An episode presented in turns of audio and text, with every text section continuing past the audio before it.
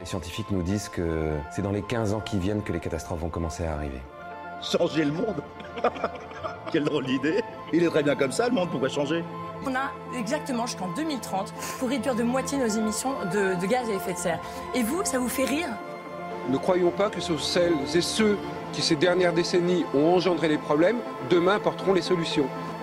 Je ne crois pas au modèle Amish. How dare you?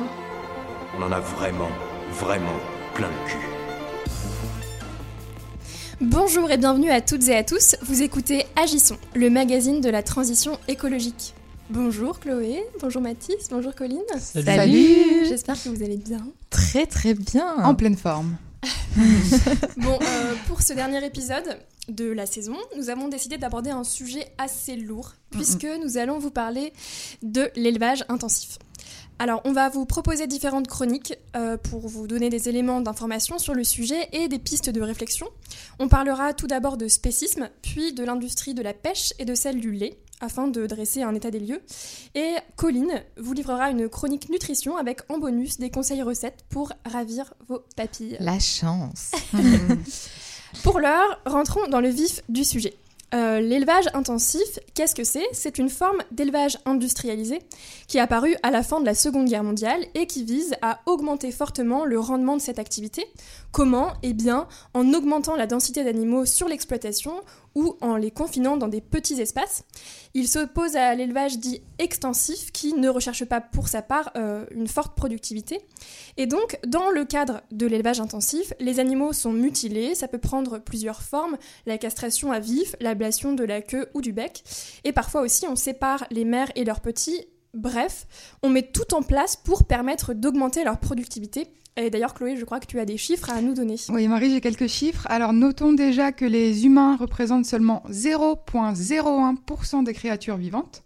Et pourtant, ils ont causé 83% des pertes animales depuis le début de la civilisation. Alors, l'élevage intensif n'en est pas l'unique cause, bien entendu, mais il représente quand même une bonne partie de cette perte. Sur plus d'un milliard d'animaux tués chaque année en France, au moins 850 millions, c'est-à-dire 8 animaux sur 10, sont confinés dans des élevages intensifs sans accès à l'extérieur. Alors fort heureusement, l'élevage intensif n'est pas la seule manière d'élever des animaux pour les manger, mais ce mode de production reste quand même largement majoritaire, puisque 90% des viandes consommées en Europe proviennent d'élevage intensif. Alors l'élevage intensif concrètement c'est des poulets élevés sans, sans accès à l'extérieur, qui ne verront jamais la lumière du jour, des lapins élevés en cage qui n'auront pas une seule fois effectué le geste de base auquel ils sont destinés, c'est-à-dire bondir, des cochons euh, qui sont élevés sur des caillebotis en bâtiment, et il faut savoir que le taux de mortalité de ces animaux est très élevé. Par exemple, il y a 20% des cochons qui meurent avant le jour de l'abattage.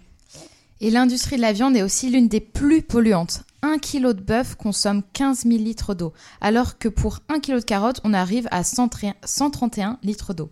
Aujourd'hui, 75% des terres agricoles dans le monde servent à élever du bétail, c'est-à-dire à nourrir des bêtes qui serviront ensuite à nous nourrir. Notre mode de vie carnivore, réservé à une poignée de privilégiés, exerce une pression telle sur notre planète qu'il déstabilise les écosystèmes. Destruction de la biodiversité et déforestation, émissions de gaz à effet de serre et changement climatique, pollution des cours d'eau, mainmise des multinationales au détriment des petits agriculteurs, mais aussi souvent cruauté animale et impact néfaste sur la santé humaine.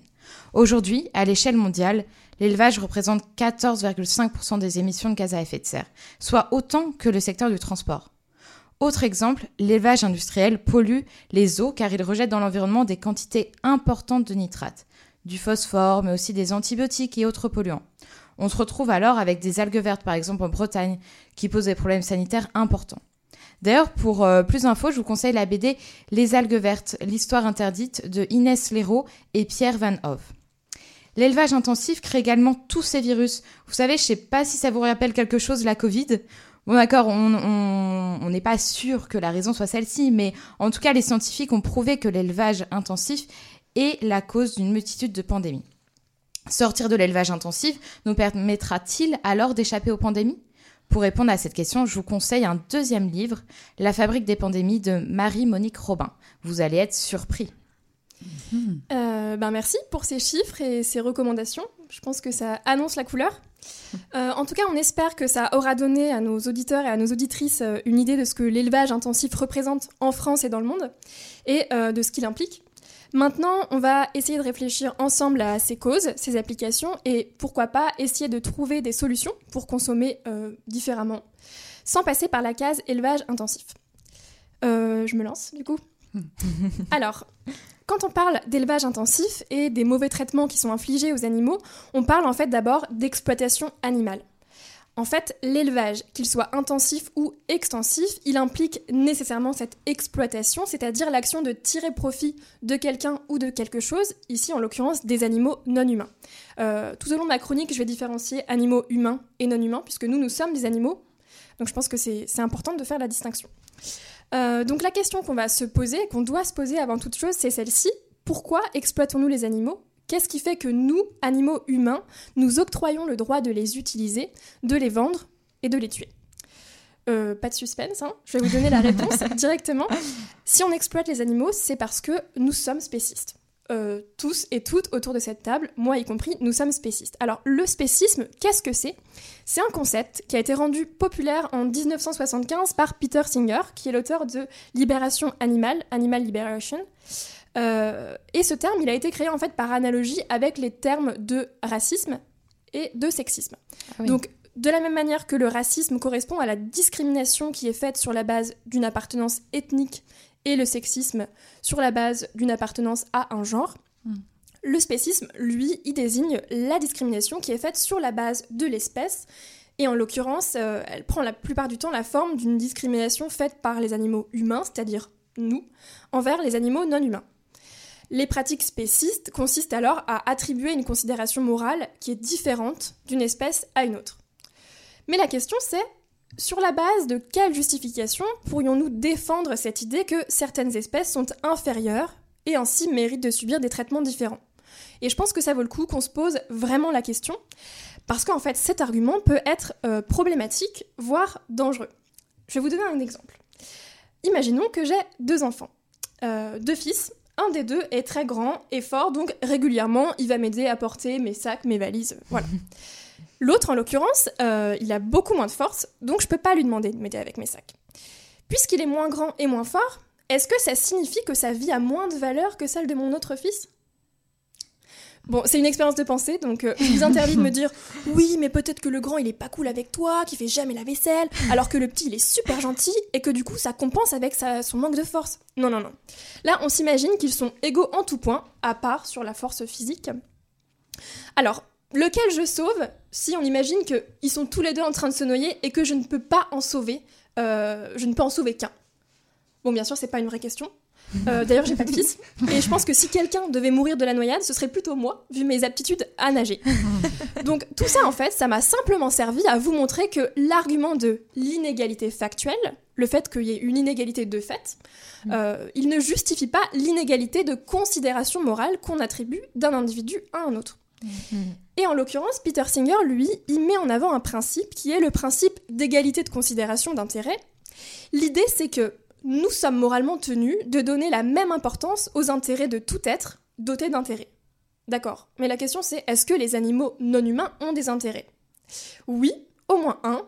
Ils ont la capacité à ressentir la souffrance, donc il s'ensuit que ceux-ci ont donc un intérêt à ne pas souffrir. Donc, suivant le principe d'égalité de considération d'intérêt, on devrait leur accorder la même considération morale qu'aux autres espèces. Mais si on s'accorde tous plus ou moins aisément sur le fait que les animaux souffrent, on est forcé de constater qu'on continue pourtant à leur faire du mal. Pourquoi? Parce qu'on considère que leur vie a moins de valeur que la vie d'un homme, car elle serait moins riche que la nôtre. Pourtant, on n'a pas de bonne raison de croire que les animaux, eux, apprécient moins leur vie que nous, les hommes, n'apprécions la nôtre. Et ce n'est pas que la vie qu'ils mènent n'est pas désirable, c'est simplement qu'elle ne l'est pas pour nous, qui avons des critères spécifiques à notre propre espèce. D'ailleurs, même entre nous, on a toutes et tous des critères différents pour juger la qualité de vie. Euh, pour certains, ça va être la situation professionnelle, la situation économique. Pour d'autres, le temps disponible à consacrer aux loisirs et la qualité de notre vie sentimentale, par exemple. Et d'ailleurs, finalement, euh, je suis pas sûre de trouver la vie de Manuel Valls, qui est de la même espèce que moi, plus désirable que celle du chien de ma grand-mère, qui a l'air de pas avoir besoin de plus pour être heureux qu'un petit gâteau glissé subtilement sous la table par mon grand-père. Bon, vous allez me dire, Oui, d'accord, le principe d'égalité de considération d'intérêt, la non-pertinence de l'argument de l'inéga- l'inégalité factuelle, euh, tout ça c'est des concepts. Mais en pratique, comment on fait? Parce qu'après tout, c'est la chaîne alimentaire, non? Et puis, euh, il faut bien que nos chers mâles aient leur dose de protéines pour prouver qu'ils sont bel et bien ces créatures viriles qui nous font fantasmer. Alors, pour ceux qui voudraient mettre en avant cet argument si tentant consistant à dire le lion tue bien la, le lion tue bien la gazelle pour survivre, manger de la viande, c'est la loi de la nature. Je répondrais ben oui mais non. Le lion est carnivore et il n'a pas de supermarché pour aller acheter son petit steak de gazelle. Au-delà de ça, j'aimerais rappeler que nous, hommes et femmes, sommes des agents moraux, c'est-à-dire que nous sommes responsables de nos actions qui peuvent donc être jugées bonnes ou mauvaises. Donc contrairement au lion, on est capable de se rendre compte que c'est pas ouf ouf de tuer la gazelle pour la bouffer alors qu'on pourrait manger des tomates ou du tofu fumé. Et le tofu fumé, c'est très bon. Excellent. Donc l'argument de la loi de la nature, ça va bien deux secondes. Je veux dire, là, on parle de rien d'autre que d'aller acheter des saucisses et des merguez chez Carrefour. Pas très naturel. Bon, ok. Mais la question des protéines. Parce que c'est bien joli, Marie, tes conneries d'égalité de considération morale, mais comment on fait sans protéines? On choisit la voie des carences et on meurt par pure bonté envers les animaux? Et pourquoi pas? Non? Bon. En fait, plusieurs études ont montré que les hommes n'ont en fait pas besoin de protéines animales pour être en bonne santé. Une étude nommée The China Study menée par Thomas Colin Campbell, un professeur américain en biochimie nutritionnelle, a établi des connexions entre la consommation de produits animaux et le développement des maladies comme les maladies cardiaques, le diabète, les cancers. Euh, je vous invite à aller jeter un coup d'œil si ça vous intéresse pour plus de précision, mais la conclusion de cette étude, c'est que les personnes qui consomment peu ou pas de produits animaux et qui ont un régime alimentaire équilibré, évidemment, euh, réduisent leurs chances de développer des maladies. Bon, j'aborderai un dernier argument qui est avancé par celles et ceux qui veulent justifier l'exploitation animale, et je vous avoue, c'est mon argument préféré. Euh, c'est un peu celui qu'on me sort en dernier recours avec un petit sourire malicieux, euh, comme pour me dire euh, échec et mat. Il est pas stupide cet argument, hein, mais il est tellement hypocrite. J'ai nommé l'argument oui, mais si on arrête de manger de la viande, des espèces vont disparaître. Mais oui, mon Dieu, mais pourquoi n'y avais-je pas pensé plus tôt? C'est terrible! Vegan, bande d'assassins! Des espèces disparaissent à cause de vous! C'est fou quand même, hein? Bah alors, on s'inquiète du futur des espèces alors qu'on en a rien à foutre de la manière dont on les traite actuellement.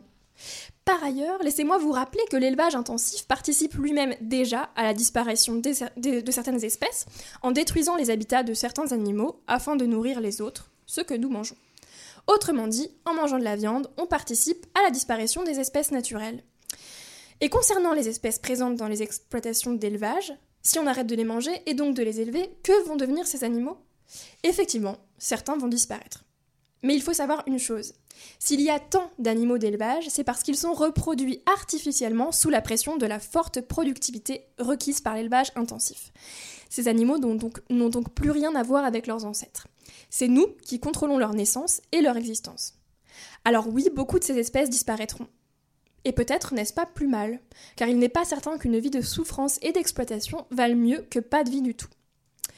Voilà, il y a donc plus d'arguments suffisants qui permettraient de justifier l'élevage intensif et l'exploitation animale. Plus aucun argument suffisant, seulement des excuses, dont la plus grande porte le nom de plaisir. Et finalement, est-ce que cela ne ferait pas de nous des bêtes? Agissons. Agissons. Bon alors on vient, on vient d'en parler, hein, de l'élevage intensif, on visualise euh, voilà, souvent les poules entassées euh, par milliers dans de grands hangars, ou encore les cochons voilà, enfermés dans de tout petits espaces si serrés qu'ils sont contraints euh, bah, de plus bouger de leur vie. Mais on a souvent tendance à oublier le monde aquatique, et, euh, et donc la pêche intensive. Tout ce qui est mer, océan, et donc euh, les milliers de poissons qui vont avec, milliards plutôt d'ailleurs. Bon, pour ça, il y a plusieurs raisons qui peuvent expliquer cela. Notamment, donc, la principale, euh, j'ai envie de dire, c'est qu'on vit sur Terre et pas dans la mer. Et donc là, vous allez me dire, merci Mathis pour ton analyse, super, passe au suivant. Non, mais plus sérieusement, ce que je veux dire, c'est qu'on est des humains et qu'on est donc des êtres euh, ultra sensibles. On, est, on base notre vision du monde sur euh, nos sensations, donc l'ouïe, l'odorat, tout ça. Et donc, euh, ainsi, la pêche par rapport au bétail reste assez floue pour le- la majorité des gens et dans l'imaginaire des gens.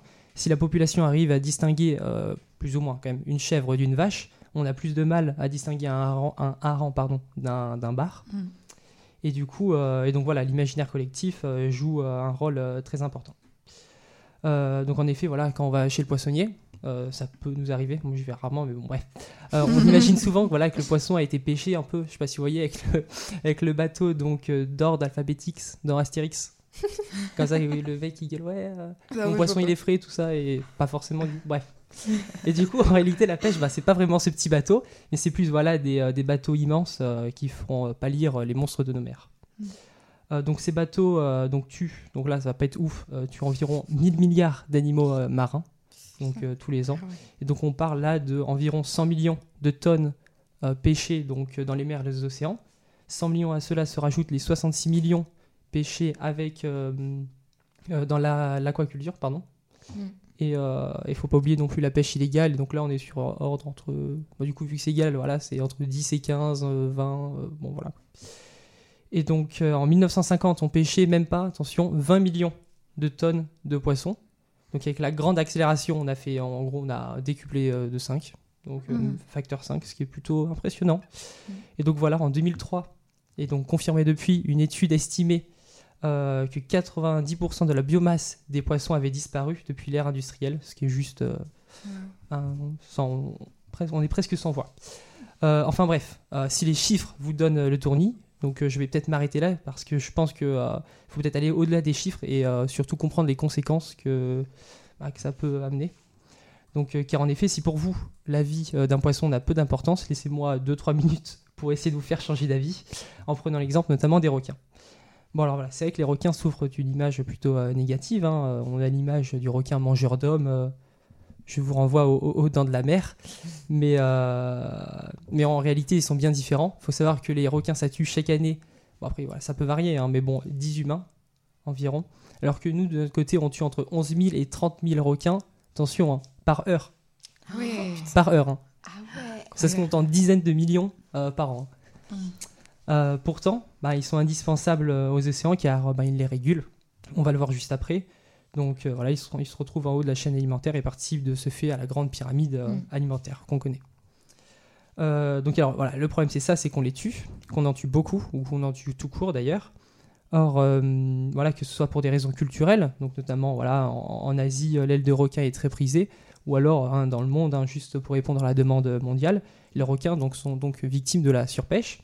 La surpêche, voilà, s'il faut définir, donc c'est le prélèvement effectué par la pêche, c'est quand les prélèvements pardon, sont effectués euh, par la pêche sont supérieurs aux prélèvements, euh, aux, capacités de ces espèces à se renouveler. Je me suis un peu emmêlé les pinceaux. C'est difficile, hein, Vous avez compris. Euh, donc en gros, c'est comme si on faisait un crédit qu'on ne remboursera euh, jamais. Quoi. Mm. Euh, et donc ça, c'est pas ouf. Donc euh, voilà, pour rappeler voilà, encore quelques chiffres, malgré tout, le fameux euh, requin marteau, donc a vu sa population diminuer de 99% depuis 1970. Euh, le requin bulldog, lui, c'est 86. Il a de la chance, voilà, un peu plus. et, donc, euh, et donc voilà. Mais au-delà des chiffres, donc ce qui doit nous interpeller, donc, euh, ce sont surtout l'ensemble des, donc des extinctions d'interactions biologiques. C'est quoi ah, ça ouais. Qu'est-ce que Je c'est vais vous l'expliquer. Donc en fait, ce qui se cache derrière ce phénomène, c'est le fait qu'une espèce ne meurt rarement seule. Pardon. Donc en effet, avec les multiples interactions qui unissent les poissons, la disparition d'une espèce entraîne souvent celle de sa voisine. Ah oui. Donc et ainsi de suite. En fait, toute la chaîne alimentaire est impactée. Voyez ça un peu comme un domino. On fait tomber le premier domino et ensuite euh, tout, Mm. euh, tout se casse la gueule en soi. Et les autres vont suivre par derrière. En science, on peut donc rapprocher ça à une boucle de rétroaction positive.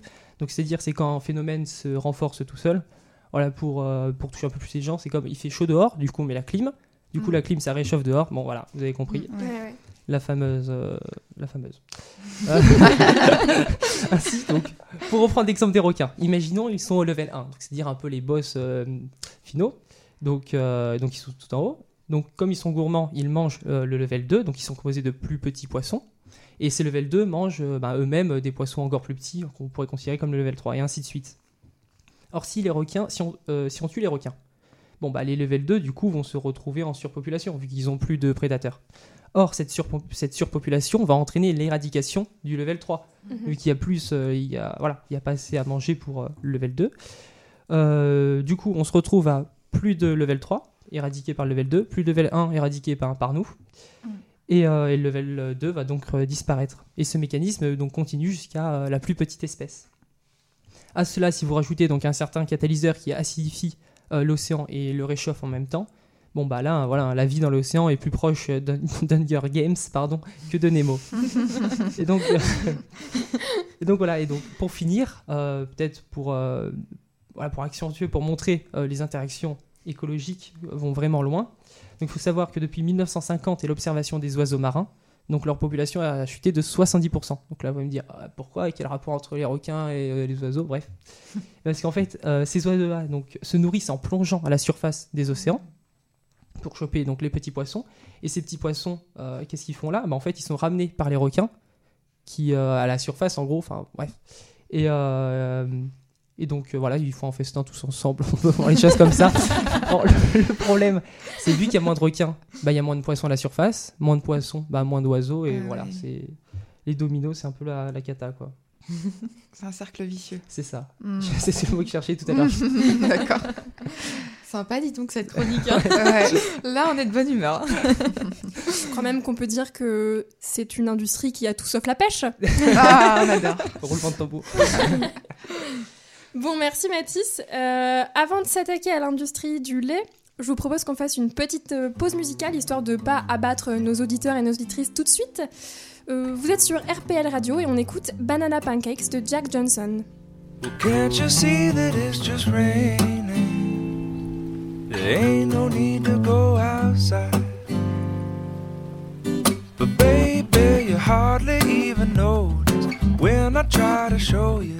Song is meant to keep you doing what you're supposed to.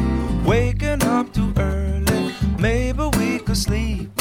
Make you banana pancakes, pretend like it's the weekend now.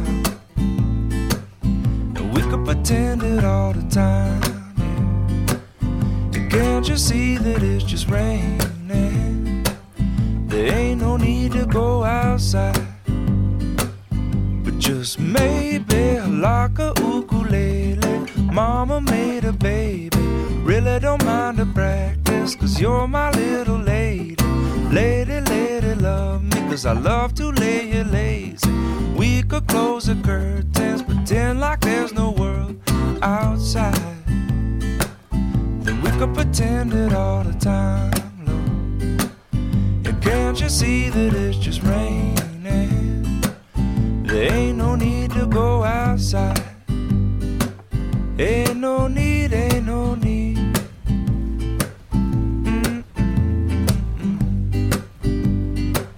Can't you see, can't you see? Rain all day and I don't telephone singing, ringing, it's too early, don't pick it up. We don't need to, we got everything we need right here, and everything we need is enough. Just so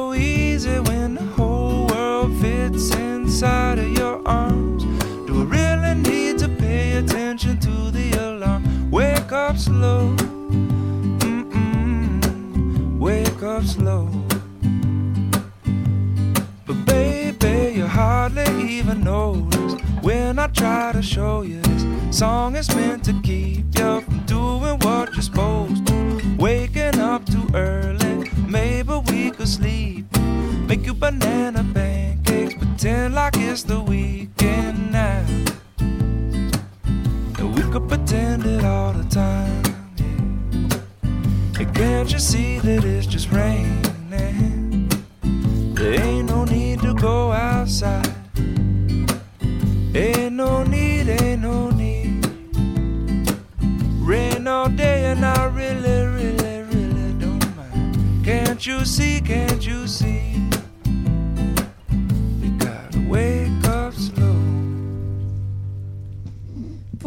ceux qui nous rejoignent, vous écoutez Agissons, le magazine de la transition écologique sur RPL Radio.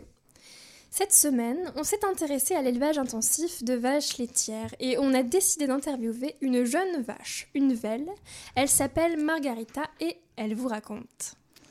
Moi, je viens d'une insémination artificielle. Tu connais? En fait, c'est les messieurs en blouse qui choisissent les spermatozoïdes d'un taureau. Le meilleur du marché, qui disent.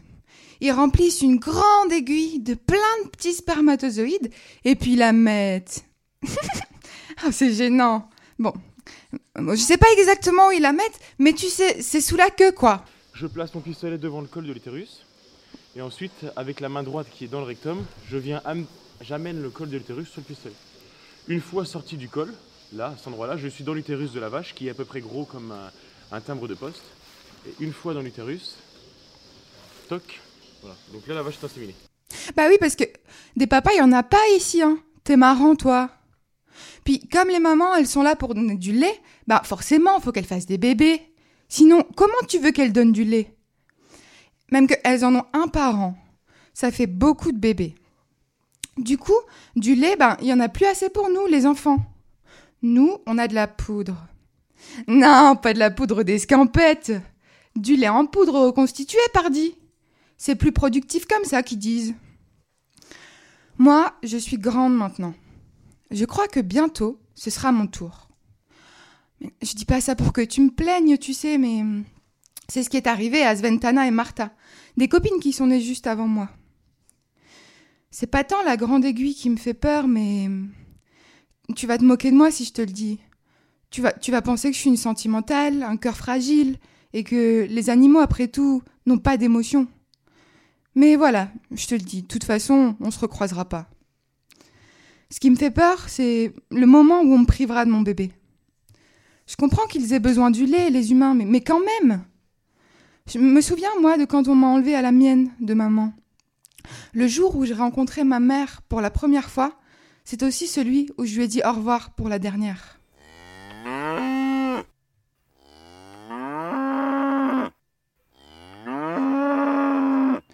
On m'a isolée, dans une cage. Confinée, qu'ils disent les humains. Ça, t'as dû en entendre parler, non? Il paraît que c'est en vogue chez vous en ce moment. Moi, ça va. J'ai de la chance, je suis une fille. Mes frères, c'est pas pareil pour eux. Ils sont très vite partis. Pendant six mois, ils se sont fait nourrir comme des rois. Ou gaver comme des oies. C'est une question de perspective. Puis, ils ont disparu. Ça nous fera une bonne blanquette, qui disait. Ça va, oui Blanquette toi-même Moi, contrairement à eux, je vivrai cinq ans. Cinq ans à sentir chaque année grandir en moi un petit être. Ne pas pouvoir le nourrir et donner mon lait à des machines qui me pompent la pie en permanence. Non mais ces humains, franchement, à nous piquer notre lait, est-ce qu'on boit le leur, nous? Il paraît que les vaches libres peuvent vivre jusqu'à 20 ans. T'imagines, toi, une vie aussi longue? Eh ben, franchement, non. On invite donc euh, nos auditrices à boire plutôt du lait d'avoine. hein. Euh, ça rendra la vie de Margarita plus douce, on l'espère. D'ailleurs, Colline vous a préparé une petite chronique pour vous donner des infos et des conseils qui pourront vous aider à avoir une alimentation végétale plus respectueuse des animaux. Et aussi meilleure pour la santé d'ailleurs. Colline, on t'écoute Alors, je vais maintenant vous donner quelques données nutritionnelles pour vous prouver qu'un végétarien vegan peut vivre correctement et être aussi fort qu'un omnivore. D'ailleurs, je ne sais pas si vous le savez, mais c'est bien un vegan qui vient de gagner Roland Garros. Et oui, Djokovic est bien vegan. Alors, comment se nourrir concrètement? Il, suff- il suffit donc d'associer une céréale et une légumineuse pour obtenir une protéine, aussi complète que la viande. C'est ce qu'ont fait toutes les civilisations pendant des millénaires. Galettes de maïs et haricots rouges en Amérique latine, couscous et pois chiches en Afrique du Nord, riz et soja en Asie. D'ailleurs, la viande est loin d'être la meilleure protéine, car c'est l'aliment le plus inflammatoire, c'est-à-dire qu'elle altère souvent notre flore intestinale et héberge de nombreuses bactéries et virus pathogènes. Alors que les végétaux sont riches en bactéries dites amicales, c'est tout de suite plus sympa. Mais nombre d'experts pensent que les protéines animales ont un impact dans l'évolution du cerveau, surtout au niveau de l'enfance et l'adolescence. En effet, cela aiderait à développer les tissus du cerveau. Dans les pays en voie de développement, où la viande est plus difficile d'accès, beaucoup de personnes se retrouvent avec des carences en minéraux, par exemple, et cela peut avoir des répercussions négatives sur le développement cérébral. Mais d'un autre côté, selon l'OMS, la consommation d'une portion de viande par jour augmente le risque de mortalité par cancer de 10%, et pour les viandes transformées comme la charcuterie qu'on adore en apéro, 16%. En plus, en soi, tout, le monde peut être carencé, autant les végétariens que les omnivores. Il faut juste contrôler ceci via une prise de sang ou tout simplement au ressenti. Si vous êtes euh, plus fatigué que d'habitude, par exemple, il faut donc se poser les bonnes questions. Aussi, on dit souvent que les végétariens et véganes doivent se complémenter en vitamine B12 par exemple. Mais premièrement, tout dépend des personnes. Chacun a un corps différent et une absorption des nutriments différente. Deuxièmement, la vitamine B12, on en manque dans les sols actuellement et on est obligé d'en donner sous forme de complément alimentaire aux animaux d'élevage afin que les omnivores n'en manquent pas. Ainsi, pour suivre une alimentation végétarienne équilibrée, il suffit seulement de contrôler ses sources en vitamines B12, D, iode, sources oméga 3, protéines, matières grasses, calcium, fruits. Oui, ça fait beaucoup. Ça fait beaucoup, mais si vous vous tournez petit à petit vers une alimentation végétarienne, vous aurez aucun souci à savoir équilibrer vos menus. L'équilibre, c'est primordial, pas que dans la vie, mais aussi dans l'assiette. D'ailleurs, vous pouvez aussi retrouver toutes ces infos sur le site Vegan Pratique de l'association L214. Plein de recettes y sont proposées. Et en ce moment, un accompagnement gratuit de 21 jours pour végétaliser et colorer vos menus est proposé. Vous avez donc toutes les cartes en main pour vous orienter vers une alimentation végétarienne. Non, non, je suis absolument pas en train de vous obliger à le faire. Non, Nous non, à restons euh, tout de même dans une démocratie. Agissons. Agissons. Agissons. Agissons. Bon, euh, attendez, je vais pas vous laisser partir sans vous parler de cuisine. Non, non, non, ne pas manger des animaux ne revient pas à se contenter de manger des carottes toute la journée tel un lapin. Une multitude de recettes existent pour régaler vos pépilles. Lasagne végé, tarte, pasta, pizza, salade. Vous êtes plutôt sucré ou salé? Attendez euh, que je devine un peu. Euh, non, finalement, j'ai une autre idée. On va plutôt vous concocter un petit dîner végétarien vegan. Alors, moi, je commencerai par vous proposer du houmous en entrée, simple et efficace. Il vous suffit de mélanger des pois chiches cuits, de l'huile, du citron, du tahini bien sûr, et un bon assaisonnement. En plat, pourquoi pas des lasagnes végétariennes ou véganes par exemple. Pour cette recette, je vous laisse aller checker ça sur le site Vegan Pratique de l'association L214, tout y sera. Et vous pouvez aussi marier ceci avec un bon vin, bien sûr. Et oui, le vin peut être aussi euh, produit de façon biologique ou biodynamique sans pesticides. Bref, on- je vais pas m'étaler sur le sujet. Revenons à nos moutons. Pour finir, en dessert, je finirai par des bonnes fraises avec une chantilly coco ou une tarte choco cacahuète. Hmm, ouais, je pense que ça va être vraiment pas mal. Vous allez vous régaler. Attendez, je n'ai pas encore fini de baratiner. Je voulais aussi vous parler de comptes Instagram qui m'aident à cuisiner. Alors, par exemple, il y a Naturofeed ou encore Julie Pradine Naturopathe pour les infos sur la nutrition et les recettes. Je peux aussi vous conseiller Lucie Passion Glucide pour des idées de restaurants végétariens, surtout dans la région parisienne. Et enfin, bien sûr, le mien, Madame et Coco, qui mérite encore d'être alimenté, j'avoue, mais qui t'a passé à la radio, j'en profite pour faire ma pub. T'as bien raison. Je peux aussi vous suggérer deux podcasts sur l'alimentation générale. Ils vous donneront envie de cuisiner. Donc il y a Food Therapy et Sur le grill décotable. Ça vous mettra, euh, on vous mettra tout, tout sur le site d'Agissons. Alors voilà. Bon, après avoir parlé beaucoup trop de cuisine comme d'habitude, je vous dirais que éclatez-vous. La cuisine végétarienne est tellement diverse, économique, colorée, épicée. Je n'ai jamais autant cuisiné que depuis que je suis végétarienne et ceci ne prend pas beaucoup, un, un temps fou, ne prend pas beaucoup de temps. Et c'est aussi l'occasion de faire une pause dans vos journées overbookées. Alors, pour conclure cette émission, après avoir dit que du mal de l'élevage intensif, je me, ré- je me répète encore, mais notre but n'était pas de vous faire arrêter de manger des animaux. Bon, euh, si, bon, j'avoue un petit peu quand même. Colline, c'est bon. hein. Mais euh, non, notre but était surtout de vous faire prendre conscience de ce qu'il se passe derrière les mots élevage intensif. Ainsi, peut-être qu'après avoir écouté cette émission, vous aurez envie de consommer mieux. Pour cela, je vous renvoie au label bio et label rouge. Bon, j'admets que les labels, ils sont souvent controversés, mais ils certifient tout de même un cahier des charges assez strict. Par exemple, s'agissant de la volaille et le label rouge, le cahier des charges repose sur différents critères, comme euh, une durée d'élevage de 81 jours minimum, un élevage en liberté et en plein air, une alimentation des poulets faite à 100% de végétaux, minéraux et vitamines avec au moins 75% de céréales. Le label rouge garantit donc une qualité des produits et surtout un plus grand respect envers les animaux. Mais consommer mieux, c'est surtout consommer moins, n'est-ce pas Chloé? Effectivement, Colline. Alors, on entend souvent l'argument que les foyers qui consomment de la viande d'élevage industriel le font parce qu'ils n'ont pas le choix, parce qu'ils n'ont pas les moyens d'acheter mieux. Et en fait, euh, bah, je tenais à dire que c'est en baissant la quantité euh, qu'on peut augmenter la qualité et donc s'y retrouver financièrement. Donc pour un bu- budget de 10 euros par semaine de, de viande, je peux effectivement acheter euh, du jambon, des nuggets, euh, des sticks de poisson panés à gogo, par exemple, hein, euh, ou choisir de m'acheter une pièce de viande d'une boucherie locale en bio, ainsi que d'autres sources de protéines, légumineuses par exemple. Hein. Colline, tout à l'heure, tu as, cité plein de recettes, voilà, on est bien inspiré. On a le choix, en fait. N'oublions pas que le consommateur, c'est celui qui a le pouvoir. Si on continue à acheter de la viande d'élevage industriel, derrière, les multinationales continueront de tuer les animaux de façon indécente.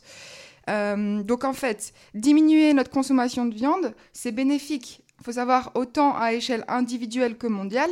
On l'a vu tout à l'heure avec ce que tu disais, Marie, par rapport aux, maladies cardiovasculaires, etc. Euh, surtout pour ce qui est de la viande rouge. Mais voilà, il y a quand même euh, ça, ça réduit des risques de maladies, de diabète et de certains cancers. Et pour ce qui est de l'échelle mondiale, sachez que si l'humanité optait pour une alimentation entièrement à base de végétaux, on pourrait nourrir beaucoup plus d'humains, puisque les céréales qui sont utilisées pour nourrir le bétail pourraient être destinées directement aux hommes. Alors, il faut savoir que plus de 70% des céréales produites dans les pays en voie de développement servent à nourrir les animaux d'élevage. Donc, la demande de viande par les plus riches, donc nous, augmente le prix des céréales qui deviennent trop chères pour les habitants des pays où sont cultivées ces mêmes céréales. Alors, l'autrice John Robbins, qui a popularisé les liens entre la nutrition, l'environnementalisme et les droits des animaux dans son ouvrage Diet for New America, nous apprend que si les Américains réduisaient leur consommation de viande de 10%, cela libérerait 12 millions de tonnes de céréales, c'est-à-dire assez pour nourrir 60 millions d'êtres humains. J'arrête de vous embêter avec mes chiffres, juste euh, euh, si ils vous parlent pas, euh, prenons disons une même surface de terre sur un, une- un même laps de temps et euh, sachez que cette, cette surface de terre peut produire 1 kg de viande, 160 kg de pommes de terre ou 200 kg de tomates. Peut-être que ça parle un peu plus, je sais pas trop. Euh, en tout cas, voilà, on espère que toutes ces infos auront fait évoluer votre réflexion et euh, vous aideront à aller vers une consommation plus responsable. Voilà, vous avez maintenant les clés pour avoir une consommation plus raisonnée. Et pour aller plus loin, on vous renvoie vers notre site www.agisson.ovh. On vous mettra quelques liens bibliographiques si vous avez envie d'aller plus loin. C'était malheureusement le dernier épisode de la saison Non. 3 d'Agisson. Eh Déjà. oui, déjà. On a le droit de prendre des vacances. Euh, on voudrait remercier RPL Radio et Arnaud, Lamresse et Alice euh, qui nous ont accompagnés chaque mois dans ce travail. Donc merci d'avoir euh, d'avoir fait ça et d'avoir permis l'existence de ce projet. Merci à Chloé qui cette année était en charge du bon déroulement de cette saison 3 et qui s'est distinguée par son sourire et son optimisme. Elle était parfaite. Ah, ouais, merci à vous, tous les bénévoles aussi, hein, sans quoi euh, rien n'aurait Oui, été même, hein, possible. Ah ouais, faut le dire aussi. Si vous souhaitez participer à la saison 4, vous pouvez déjà euh, nous contacter sur notre page Facebook Agissons RPL Radio ou sur notre site, je répète, www.agisson.ovh. En attendant, vous pouvez suivre notre actualité sur nos réseaux et pour le podcast, on vous dit à l'année prochaine, car d'ici là, on aura sans doute encore plein de choses à dire en réponse à ceux qui, comme HK et les saltimbanques, niquent la planète.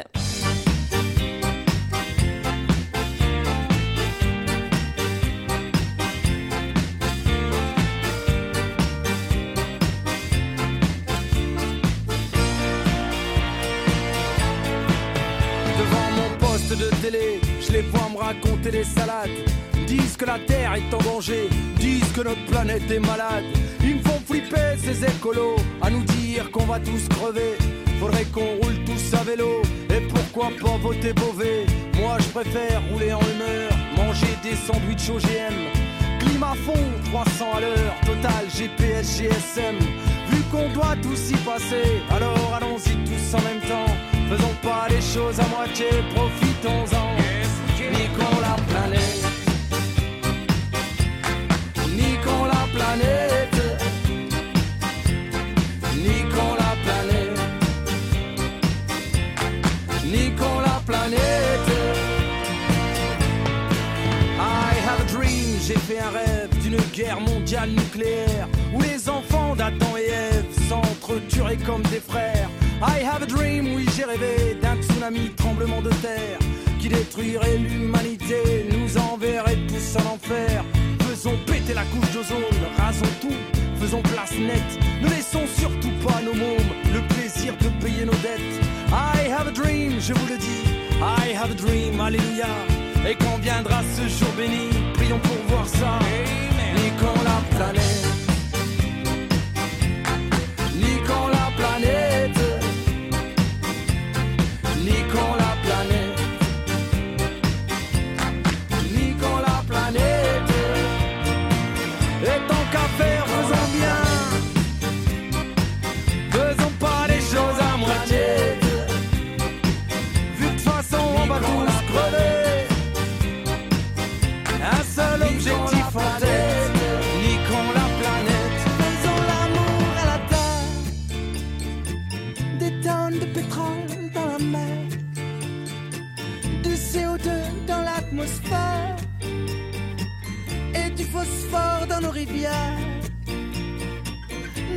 yok zindanı desserts.